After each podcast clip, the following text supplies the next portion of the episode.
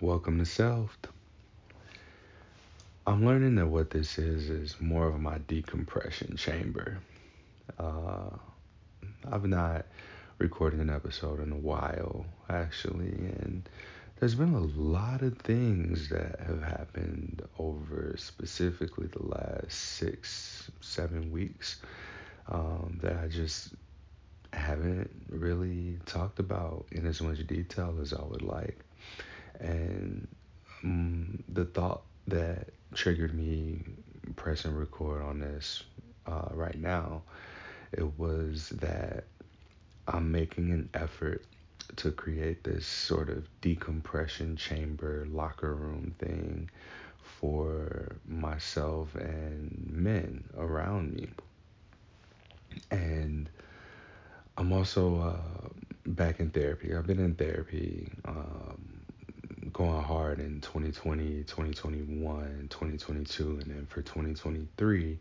Um, there were a couple of reasons that I just put therapy on pause. I wanted to implement the things that I had been learning without depending on hitting up my therapist every week after a thing happens and, you know, having this like, oh, I'll talk to my therapist about that next week reaction rather than being able to just deal with it in the moment. So that was good for me. But in um, starting back going into therapy, I began to um, look at my relationship to sex.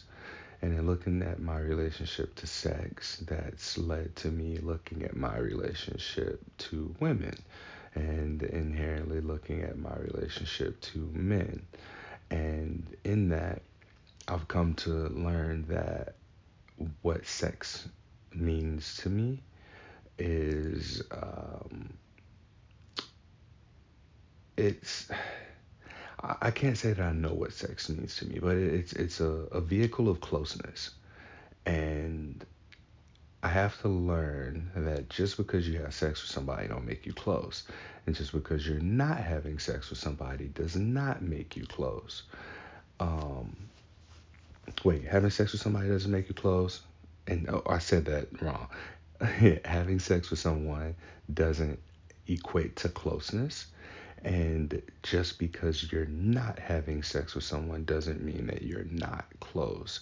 So, looking at sex as a vehicle for intimacy means that people that I don't want sex from, men, and that means that like we can't have intimacy. That is essentially what that has historically meant to me on an unconscious level.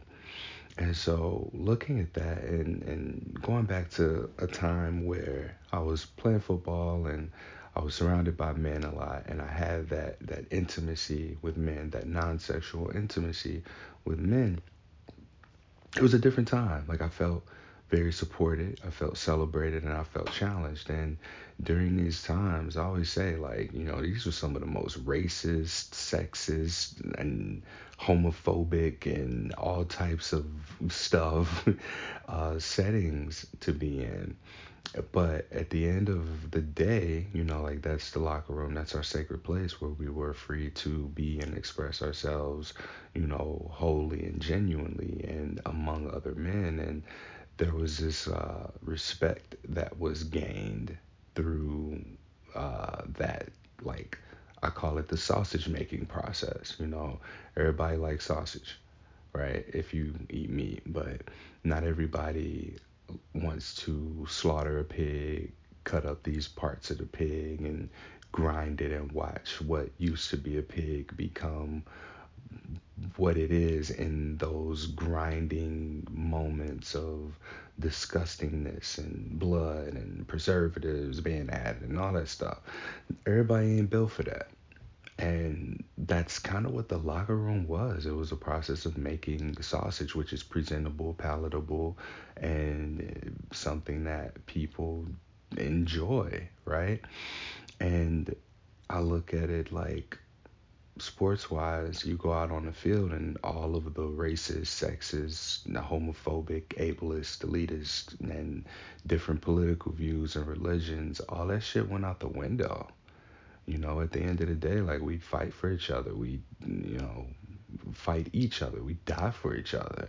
You know, I wouldn't have died for my teammates necessarily, but um, we we fought for each other and we stood up for each other. We had a community, a brotherhood, and I've been missing that, and I didn't realize like how important that was to me until it's been gone for as long as it has.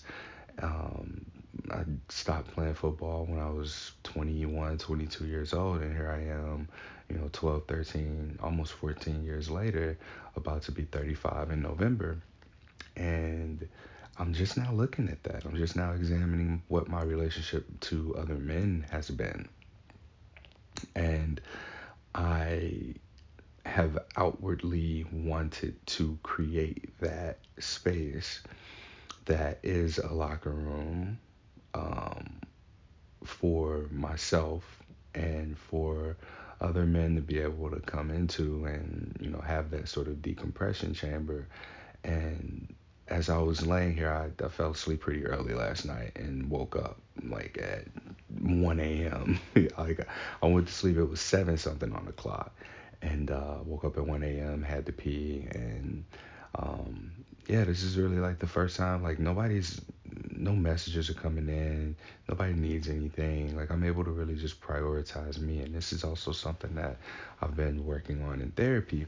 And i think that a combination of all of these things just led to me waking up and hitting record for this podcast episode because I realized that I'm trying to create something from a place of um, lack and uh, emptiness when it's something that I already have. Selfed is my decompression chamber, and it is like it's something that I'm putting out there. You know, it's in an attempt to connect with people who can relate. You know, just as all things that we put out into the world are, we find our thing and then we give it to the world. You know, and it um, is received the way that it's received, and um, I had yeah a number of situations that happened that just have pushed me in the direction of recognizing all right one I do want to go deeper into that which I already have.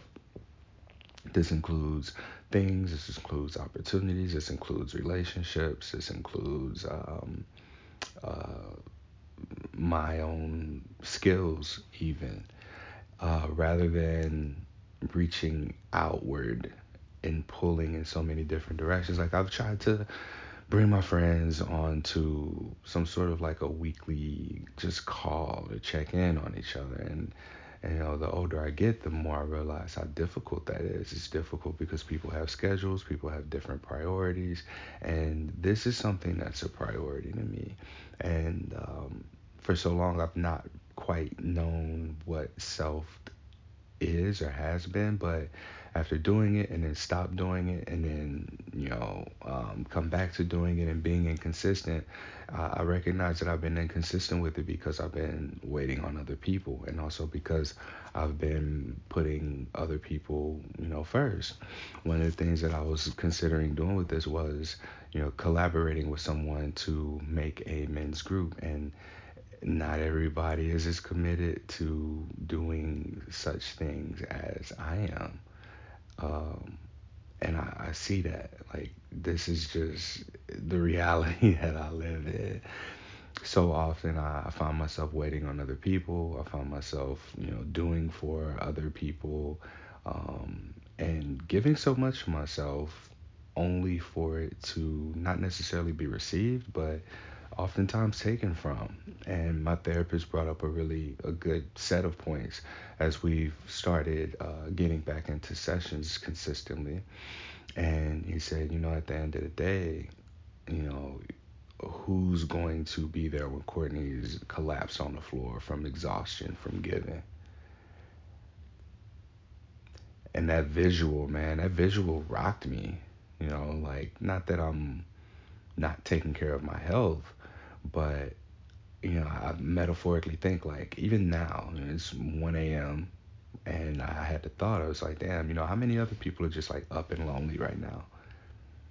And loneliness is one of the things that I I moved back to Portland.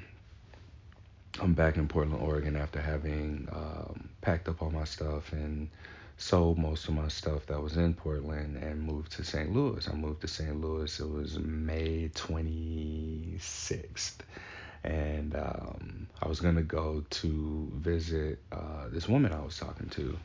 And fortunately, like at the last second, there was this red flag between us. Like we were having a conversation that uh, just got taken way out of hand. and we didn't clear it up before I came out there. And I was like, hey, we need to talk to clear this up. And she wasn't wanting to talk to clear it up. So, um, what ended up happening was I just canceled the trip. And then when I canceled the trip, that's when like the her true color showed. And she was just like, I can't believe you did this. We were going to talk about it in person. I was like, no, nah, that wasn't going to work out.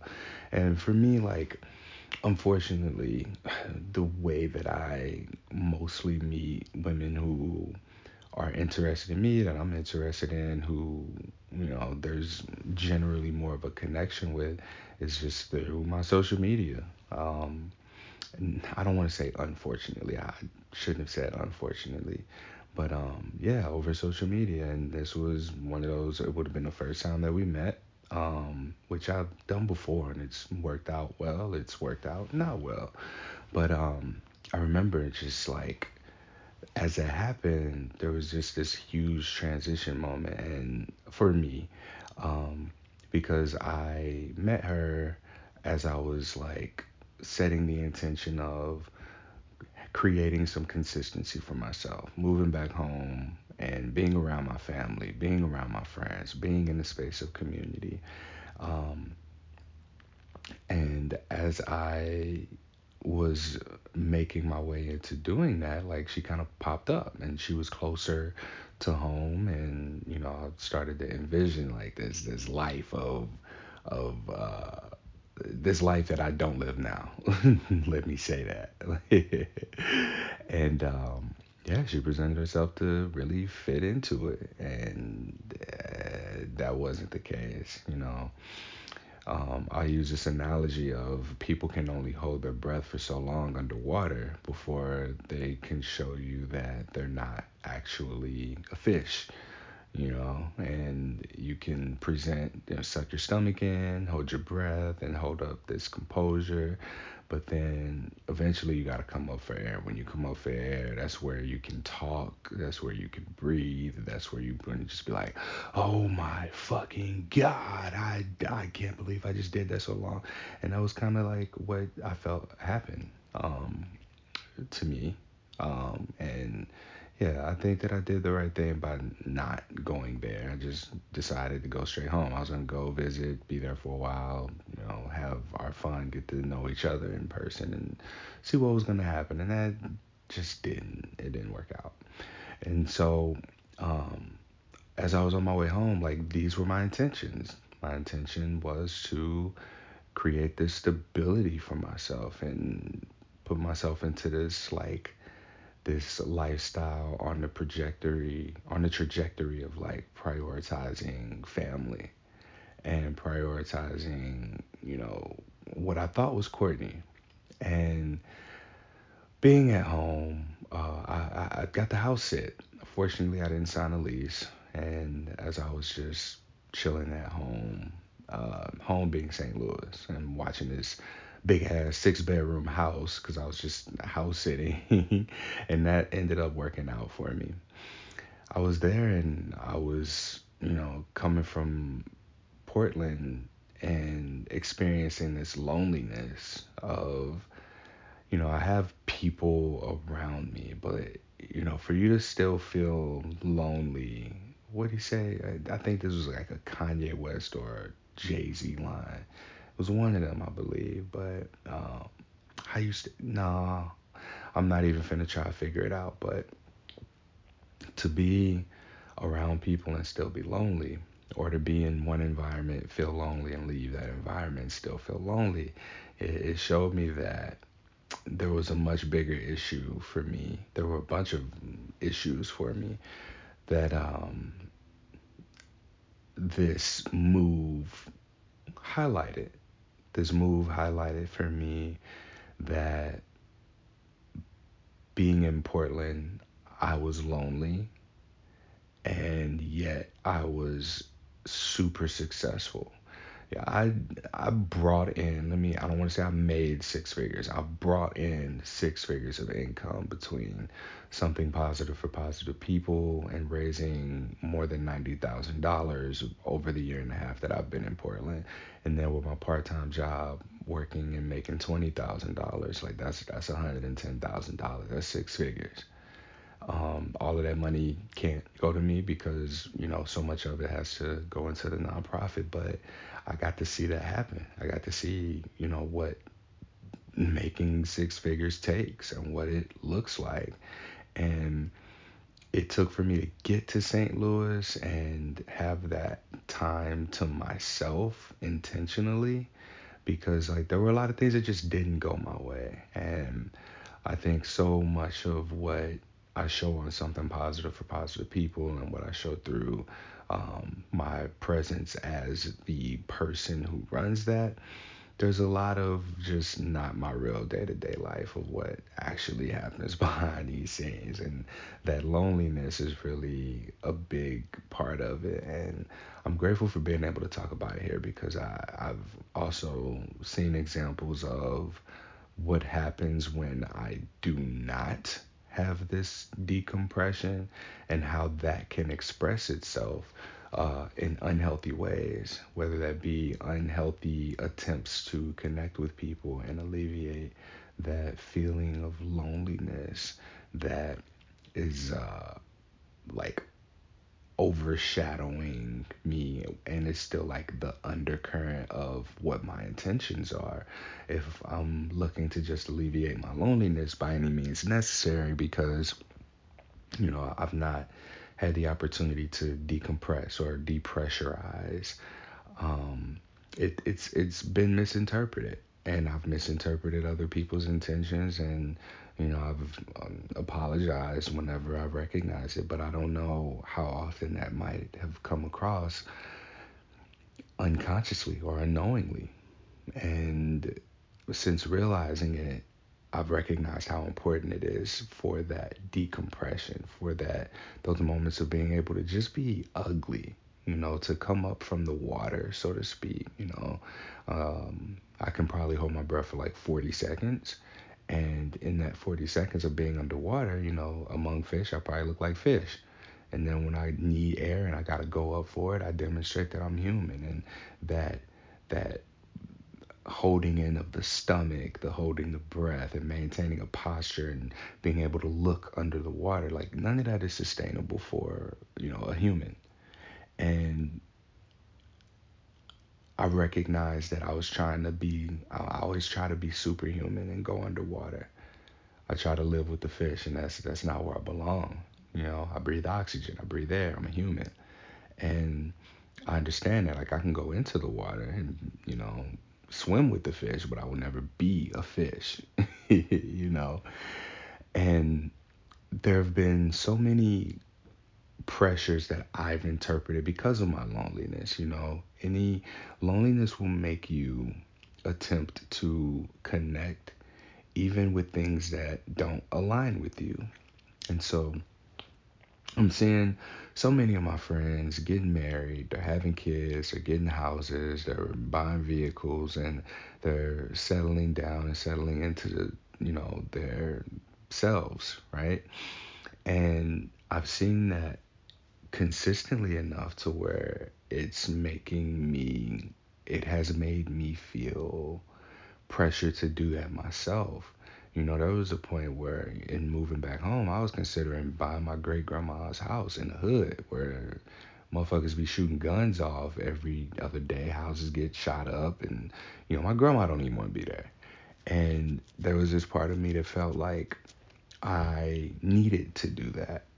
And I'm again just so grateful that I had the opportunity. Like my my yoga teacher, shout out to L, shout out to L and Troika for letting me uh, house it for them and just be in that place of having. Y'all, I was lonely as fuck I ain't gonna lie.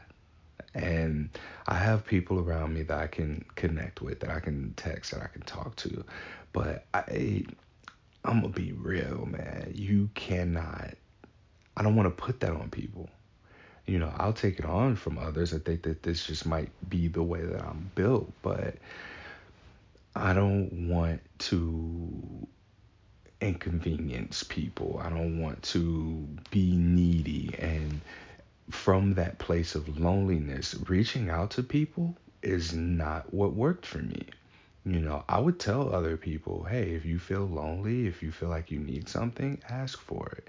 If you are feeling, you know, um, like you need somebody, reach out. I'll tell that people that shit all day. But God forbid, when I'm lonely, I ain't reaching out to nobody, right?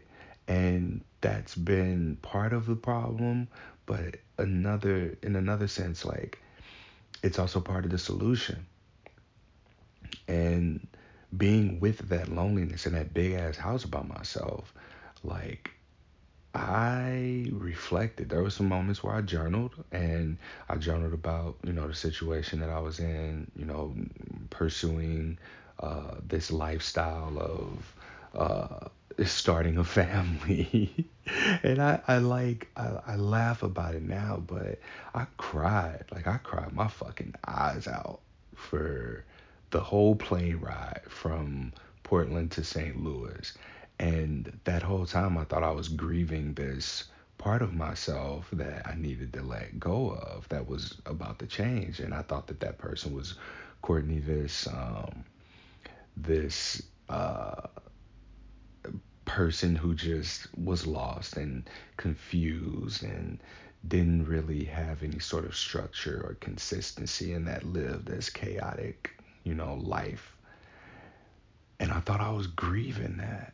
Like my whole plane ride home to St. Louis, I cried hours. I watched Creed and Creed 2, and like it was just any little moment of like a thing that resonated with me, I was just fucking bawling.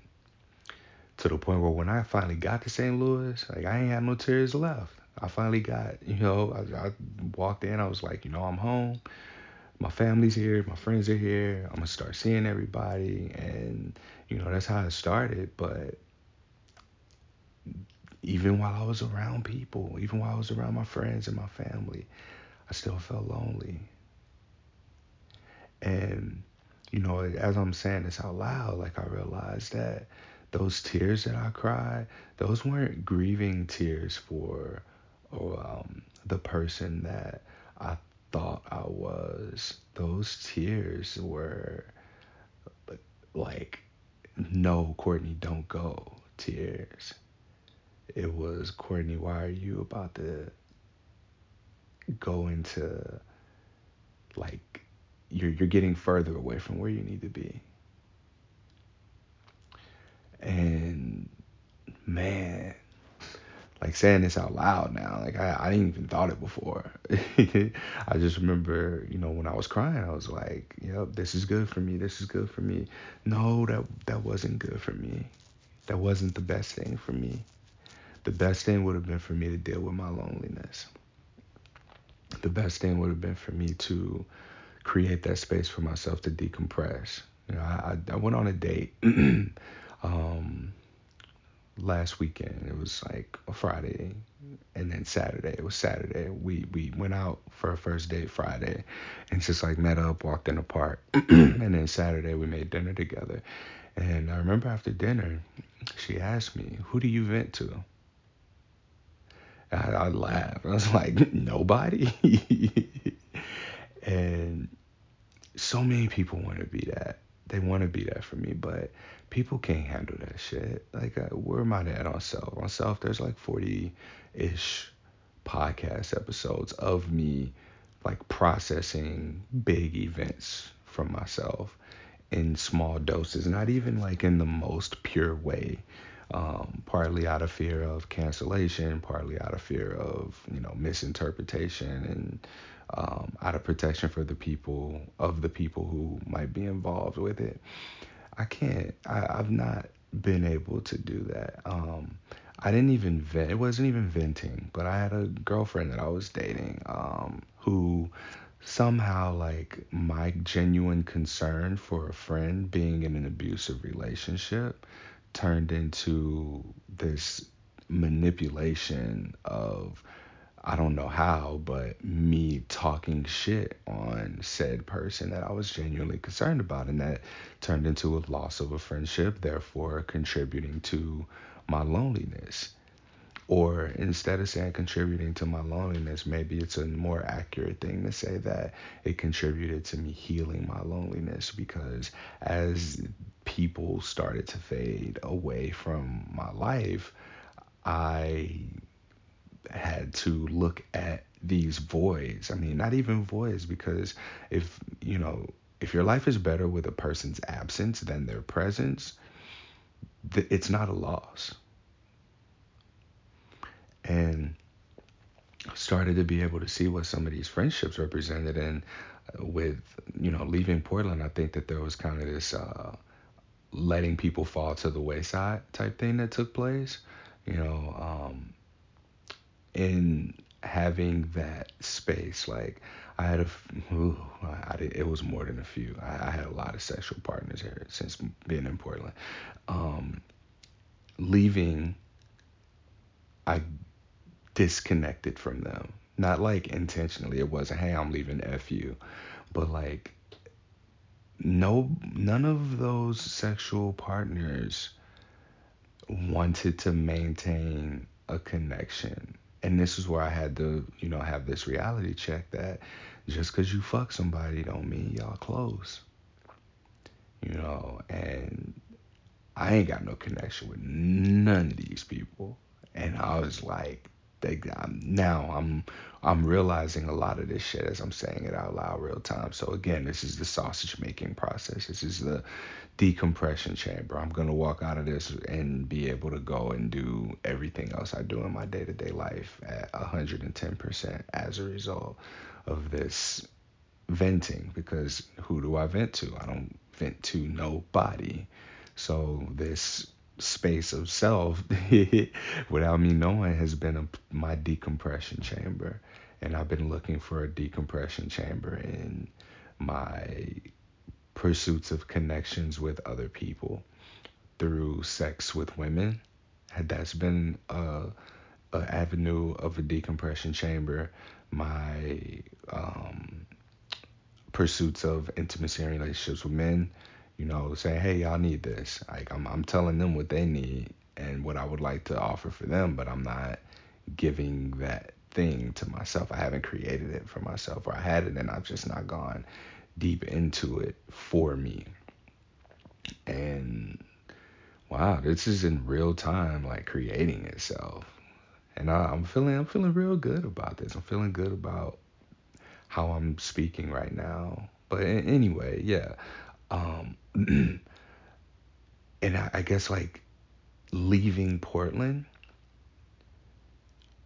and just you know not not even not hearing from any of these people even you know for people to have for us to have had the what I thought were the connections that we had you know to not hear from them it, it sort of validated how lonely I was despite us getting together, you know, once a week, twice a week, or when we hit each other up, you know, feeling like they were there for me, like only because we was fucking, you know. Like I had a partner who one day it was snow, it was snowing real bad, and the buses couldn't move, and I, I take public transportation. Portland's public transportation is great unless it's snowing, and so she lived. Um, within like a mile of where I was at the time. She told me, "Yeah, you can come over." She fed me, fucked me, and let me stay the night. And I was able to get up, go to the gym in the morning, and get back to um, get back home. You know, because the snow stopped. And I haven't heard from her. You know, and and since before I left, to be honest. And you know, there's some stuff there that I probably did that was wrong, but you know, I thought we were closer than that. And I ain't hear from her. Um, I had one of my best friends, you know, we fell out after uh, I should have followed my intuition, she invited me to a girls trip, and it's like all lesbians. It was lesbians and me, like six of them, and she invites me to girls trip and I was like, hey, I don't know if I should go on this. And she's like, Courtney, I want to do something nice for you. And you like, why are you doing this? Why are you like pushing me away? Blah blah blah. And going on that girls trip was the worst fucking decision that I could have ever made. And even being there, like it highlighted this loneliness. Like perfect example. Um, and, and there were some other reasons that this was terrible, but uh, there were two instances. I was like, hey, uh, the house we were at, the cabin, had a hot tub. I was like, oh, hey, let's go to the hot tub. I'm going to the hot tub. I was in the hot tub. I was out there for a solid hour, just kind of looking up. It was nice. It was cold outside, but hot in the hot tub. And, you know, anybody who's had that experience, you know, like, that's amazing. Like, that's the best. And I got out and I rinsed off, took a shower, and I hear like giggling and laughing and shit coming from the hot tub. And I look outside after I just showered, everybody's in the hot tub. I was like, yo, what the fuck? Like, why, why the fuck am I here? So, my fault. I shouldn't have done that. Shouldn't have went. but, you know, these were all relationships that, like, and, you know, using one as a sexual example and one as a, uh, friendship, intimacy example. These are things where I feel like, okay, well, you know, maybe um, these weren't as much of friendships as I thought they were. You know, as long as I was offering something, you know, it was okay. And I, I heard it people always say like unconditional love, unconditional love.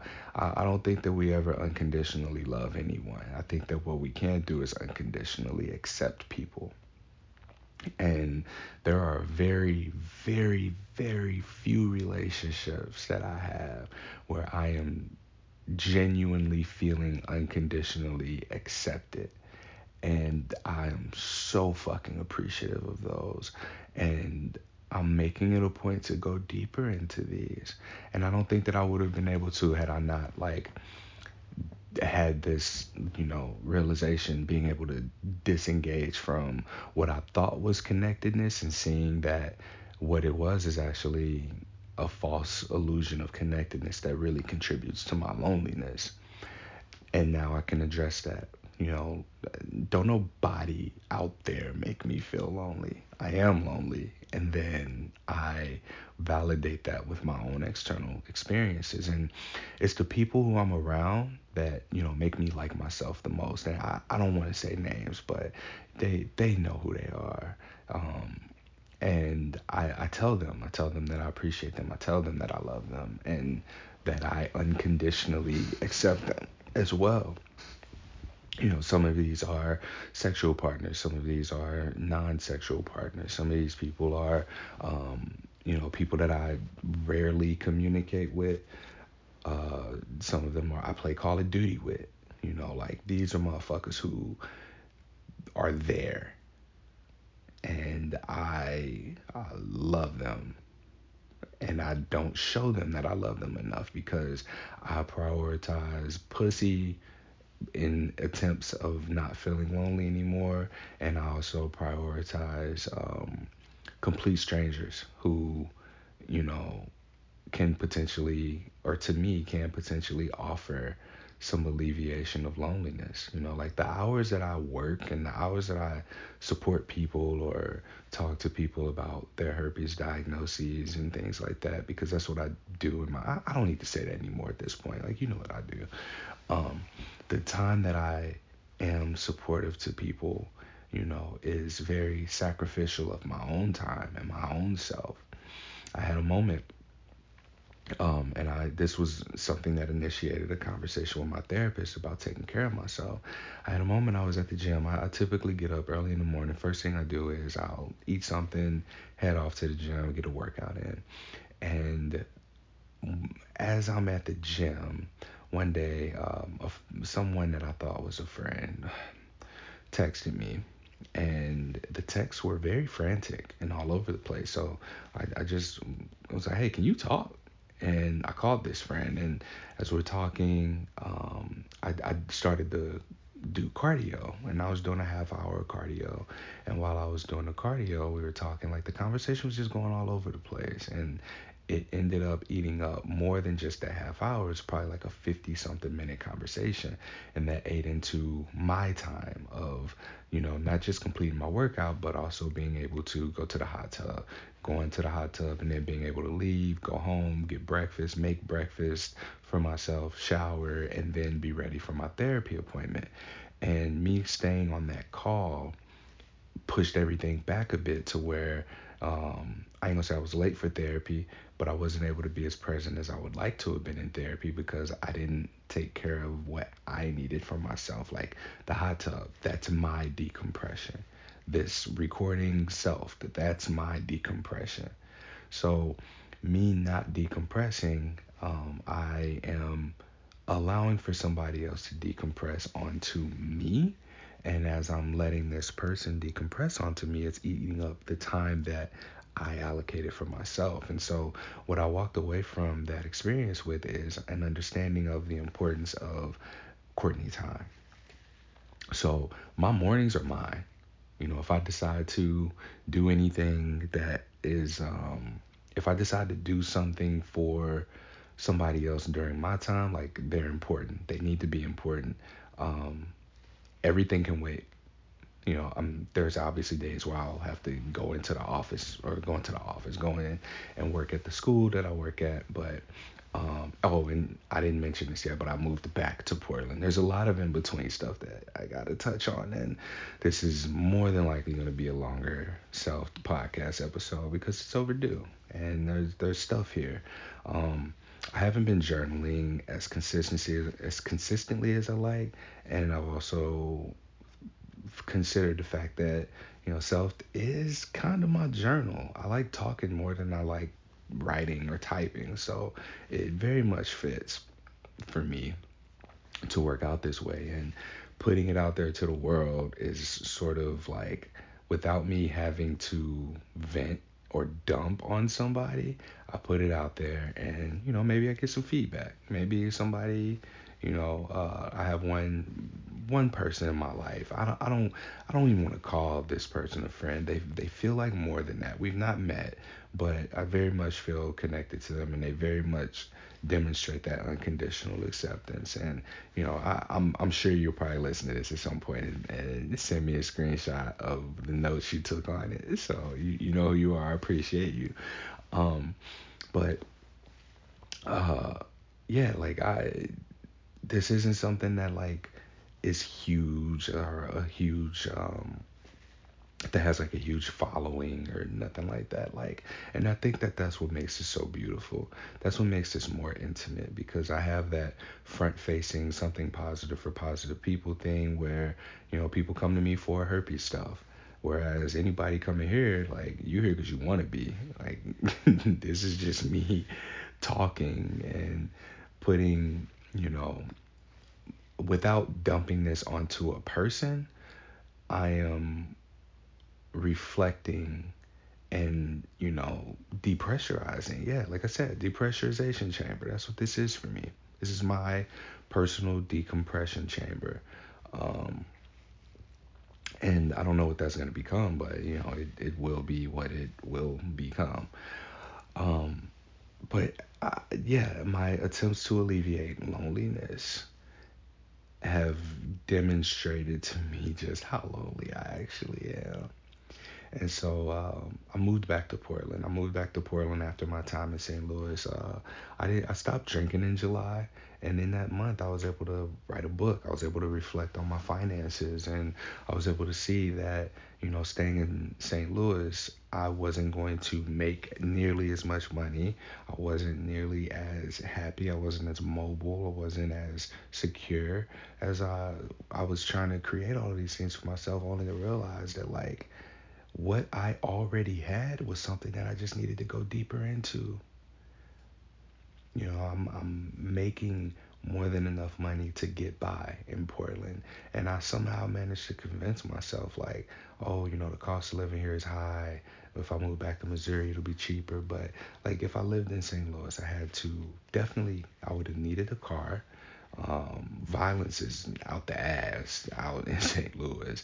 I got family around who everybody needs something, everybody wants something, or I ain't gonna say everybody. Let me not sit up here and lie. I have a few select relatives who I only hear from when they need something. Um, there's this expectation of you know Courtney being more available to do things uh, for people and this entitlement that came with that. And also felt like you know part of me wanted that. Like I, I give so much of that to complete strangers in various forms of support through my time. I should invest it in my family and I should give it to um, the people who you know are around me. And no ain't nobody entitled to that like uh everybody I, I and this is another thing. I saw my mom once. In the three months that i lived in st louis i saw my mama once. I saw my grandma once. I didn't even see my little sister. I saw my dad a couple times because he had the like we share we have the same first and last name. And I was getting mail sent to his house because that's the only consistent address that I have had or been able to use. So like I'd see him because he had to drop checks off and mail to me. You know, um, one of my close friends, man, uh, we were roommates in college and you know, he's got a family now. He's got his own life and everything. He's got a career. Um, we were working out. We were working out just about every day, and then like he started to fall off and being consistent, and I I didn't like how that made me feel. It made me feel something. I don't know what it made me feel, but the inconsistency was triggering to me. You know, and you know, this was somebody I looked up to like a, a I still do. You know, I respect him and look up to him like a big brother, but he was just letting me down and um, one of my other buddies, you know, that I wanted to spend a lot of time with, it was just like the reality is we can't do that. You know, he he got a family. He got a family. Running a business. He also working. He still had and, and he makes time for himself to do the things that he wants to do. And that was something that I that had rubbed off on me. And I don't know that um I, I've never told him that, but I, I I got to see it, and I was like, oh, that's this is your time and nothing is going to get in the way of your time, especially if you got to schedule it. That's your thing that you need to do. Um, and me not having that was an issue. Like I think that my me time, uh, my therapist brought this up to me. He was like, you know, the only time it seems like when you're not thinking is when you're having sex, and it's like, duh, motherfucker. That's like when I feel connected to. That's when I feel like, you know, there's no um there's no there's no loneliness in that you know because I it's me and another person or people I'm saying I say that like I don't I have um, have had like group experiences. But there's me and the person like there's presence.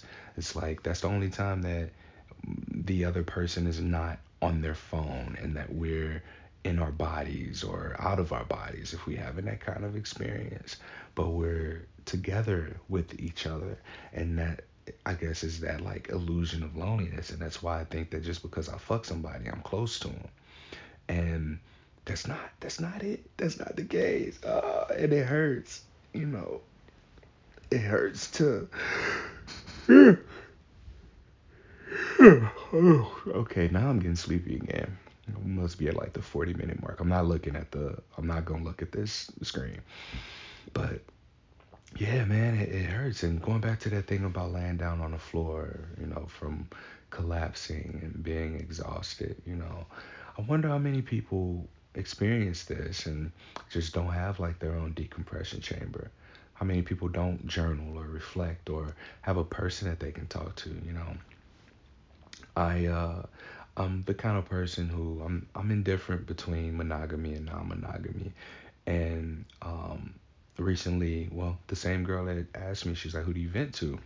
You know, um she said that she's monogamous. And I was like, "Okay, well, you know, for me, like I will typically just date until we get to a point where we realize, okay, well, we do want to date. Um now let's talk about what the relationship looks like." And she uh she reached out to me actually yesterday and was like, "Hey, I want to ask you a question." I, I called her because I hate when people do that shit. Like, "Hey, I want to have this conversation," It's like, no, like, let's talk about this now. Like, people will do that shit and want to talk later. It's like, no, we need to address this now. If you couldn't wait to tell me that we need to have a conversation later, you don't get to, yeah, you, if you couldn't hold that in until you wanted to have a conversation, it's not fair for you to expect me to now have that, hold that, and now I gotta guess and anticipate what's coming. But anyway, um, yeah, I, I and I had to be real with her. I was like, you know, I, while I'm, you know, indifferent to being monogamous or non-monogamous, like I can be one or the other, but really what it comes down to is how does the relationship work? Like, does the relationship work for that? And even like, as I'm saying it right now, I think that I'm recognizing that maybe that's not, uh, that's not my truth. I don't know that my truth is that I'm apathetic or indifferent to monogamy or non monogamy because of the relationships that I have that don't make me feel lonely, the unconditional acceptance that I do have. And oh my God, there's so many things that I'm like wanting to say that just haven't come out. And I, wow, I'm having a realization that I see like why people have mental health breakdowns is because they may hold things in and rather than just depressurizing and letting those things out, they build up to the point where they start to manifest or express themselves as reality and all it takes is for maybe an event to lock those things in and now like you're manic or you're all over the place or you just decide it's overwhelming and you shut down and now you're depressed. I, I feel like I'm looking in the fucking matrix right now. Damn. Okay, I need to do this more. but um yeah, like even I went to Sex Down South, this uh sex conference for people of color and I felt so validated in you know my identity as somebody who is kinky or non-monogamous or curious about BDSM and kink and non-monogamy, right? And I being there, I don't know that I would be able to be in a monogamous relationship with somebody who would feel comfortable in that atmosphere. And I, I maybe, maybe I could, but I also recognize that I have some very loving, nurturing, healthy relationships that if sex is removed from the table, they'll still exist. Yeah. Mm, actually, I don't know because you know just like when I left Portland, I had all these people I was fucking, and then you know I leave Portland, and I guess we can't have consistent sex, so now these relationships fall off. Or I think that I have intimacy, and then I go on a girls trip, and that emotional connection and intimacy is just gone because I'm not physically here anymore, and it makes me think that I am only loved for what I physically. Wow. Oh my God. Fuck. That's a realization. I am only loved for what I physically can provide. You know, that that's what that feels like. And I don't have any reason to reach out to these people and tell them that, but they are absolutely that that red pill shit is it applies. You know, there's a lot of it that like I don't agree with. There's a lot of it that is real, that you cannot argue, that statistically and factually is true. And this is one of the things that they say like, men are only loved under the condition that they can provide something for the people that love them. And I use air quotes when I say love them because I don't think that that's love. I think that that's, you know, a matter of being useful.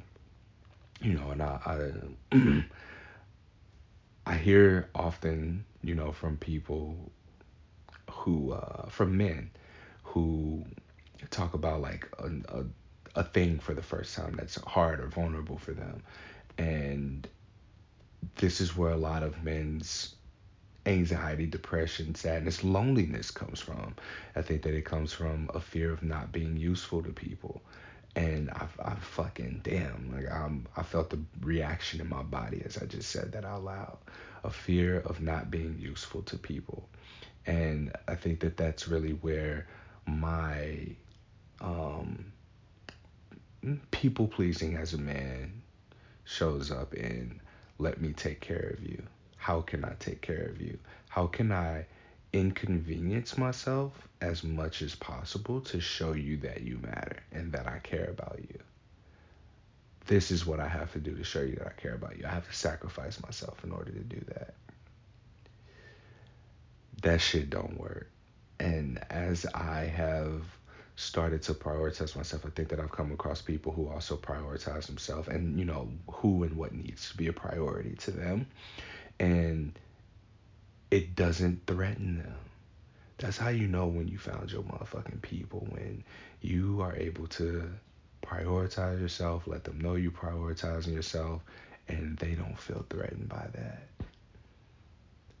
Because me leaving Portland and going to St. Louis, that was me trying to prioritize myself. And the people who fell to the wayside, they didn't like that. They were threatened by it, they were intimidated by it.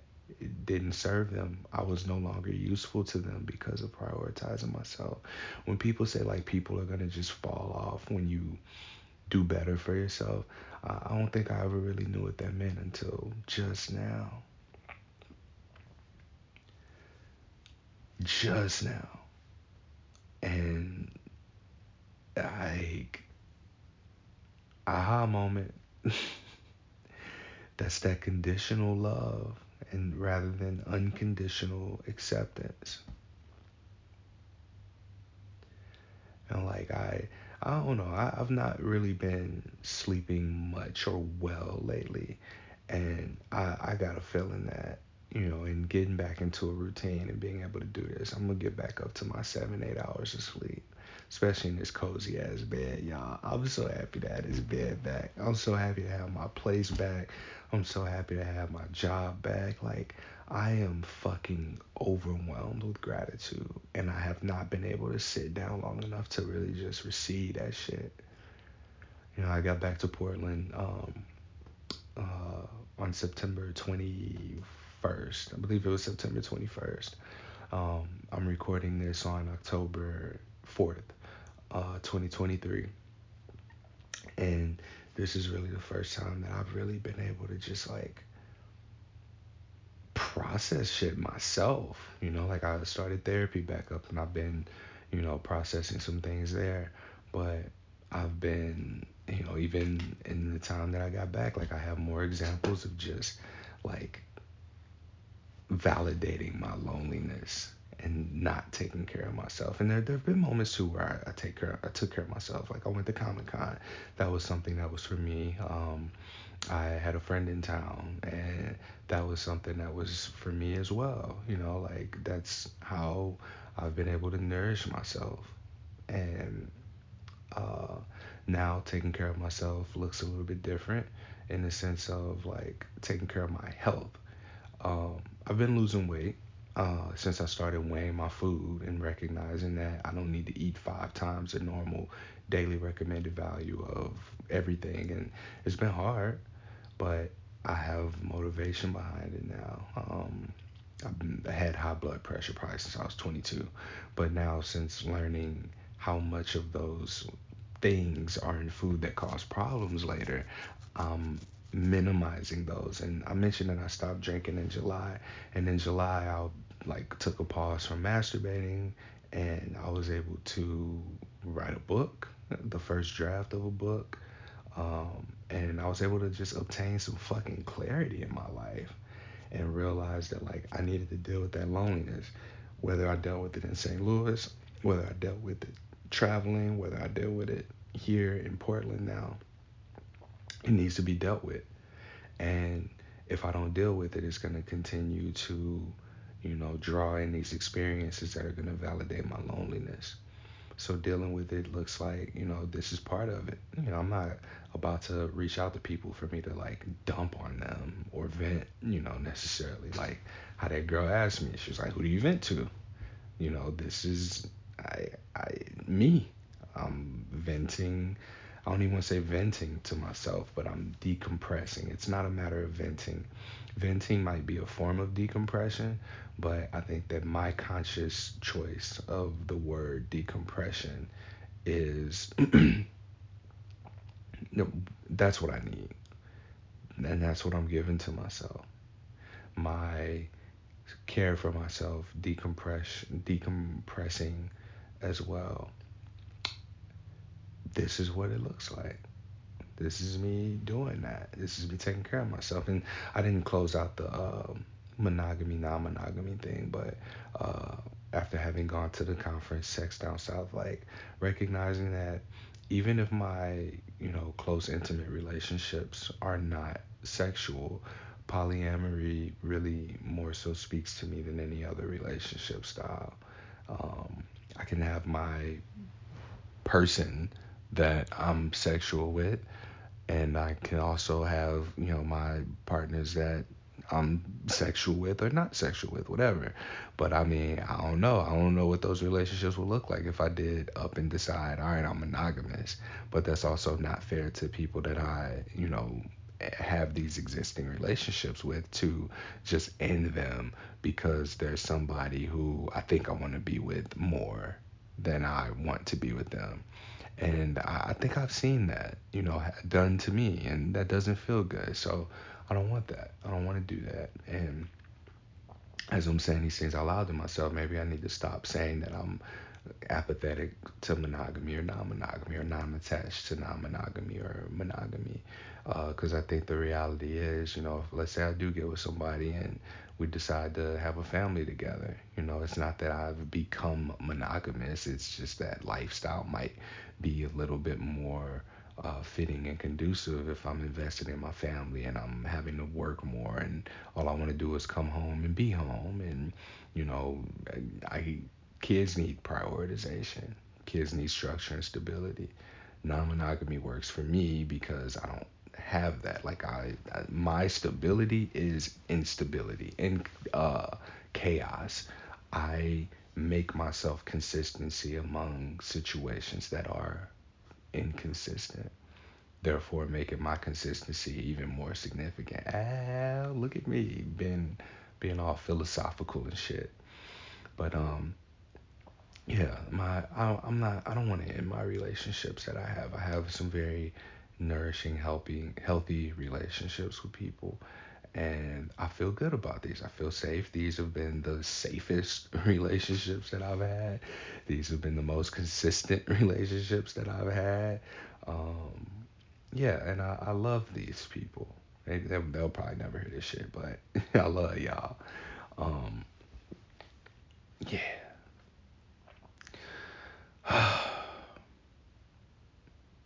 this feels good.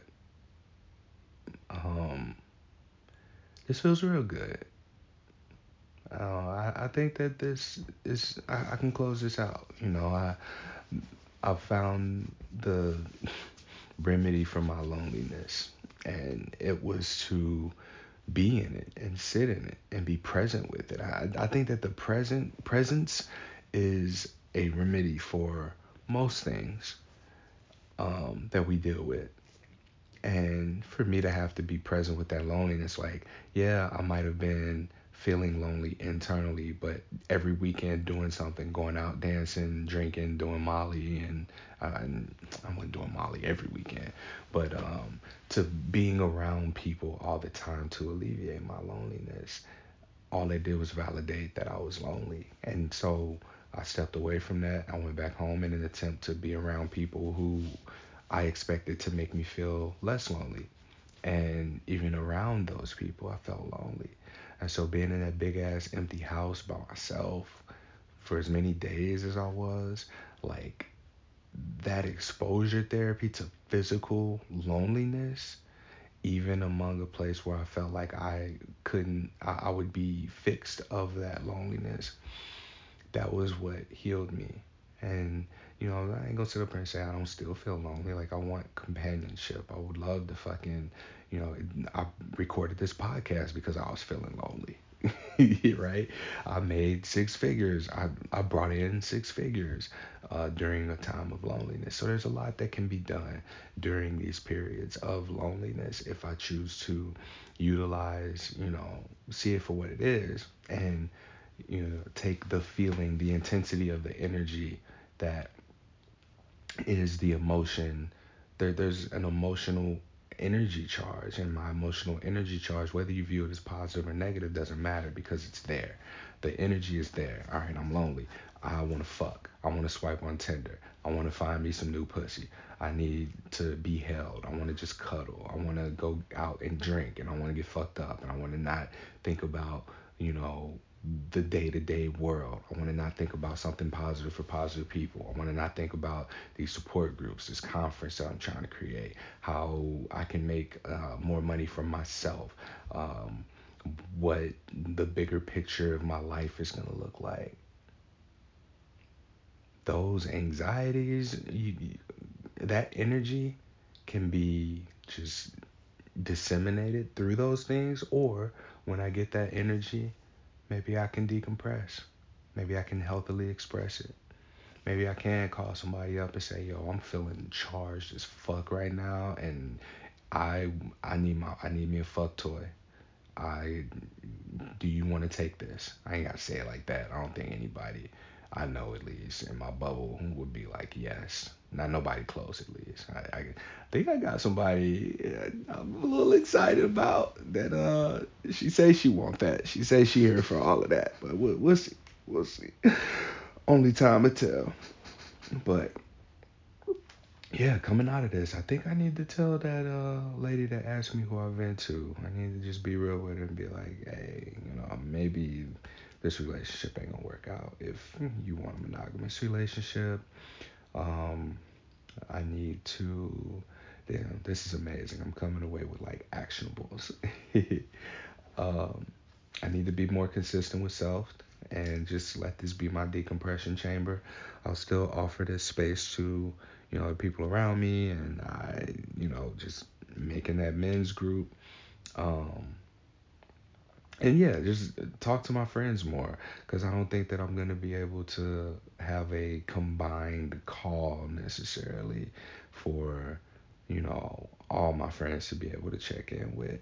That's again, that's just the reality that we live in. So um, I'm gonna just make the men's group and I'll do my herpes support groups and let that be that. And Selfed to be for me when I need it and I'll post a podcast episode of because I guess there there's got to be something to that. Like I think that the decompression has to happen. Like I can do this here and just do it, but there's something about putting it out there. Let's say 10 people listen to this podcast, right? If I were to sit down and have a conversation 10 times, that's like 10 hour conversations, hour, whatever. Let me look at it is oh 62 minutes. I think this might be the longest Selfed episode I did. but if I were to sit down with everybody and at this point have 62 minutes of decompression, let's say there's four people that I vent to, right? Um, that's four hours. That's four hours of decompression. Put into one hour. So like maybe there's more of an amplified effect me putting it out there and you know maybe somebody listening to it you know? Um but yeah i feel good. Like i feel like you know after doing this i can probably go back to sleep for a couple hours before i need to get up and go to the gym. Or i could even get up. Nah, I can't go to the gym yet. They don't open till 5. It's 3 a.m. Wow. I recorded this mug at 2 a.m., y'all. All right. Um, yeah, actionables. Just go ahead and, and let that girl know what it is. Like I, you know, sat with it, thought about it, talked about it, processed it, and I'm polyamorous. Polyamory speaks to me.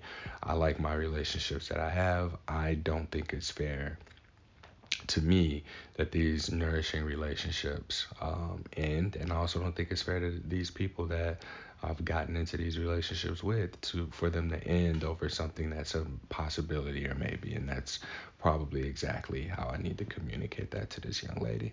Um, and yeah, with who I'm excited about, like let let the people know who I'm with, like that I appreciate them. And express these moments of just gratitude for having had the loneliness that I had and being able to um, communicate these things and express these things and get out of this place of feeling lonely or recognizing when it comes up and being able to do something with the energy. That's what it's about. And uh, yeah, that concludes this episode of Selfed. I'm uh get back. I'm, I'm back, y'all. I'm I'm here. I'm home. I'm in Portland. Portland is home to me until further notice. And um, I said this. I was like, you know, if I gotta leave Portland for any reason, like let's say my living situation doesn't work out, um, yeah, then I'll just move on to the next thing. Whoa, my stomach is growling. I'll probably be a lot more concise and have a topic in mind when I had the next Selfed episode. But let, us say this one was about loneliness and dealing with that. All right, till next time.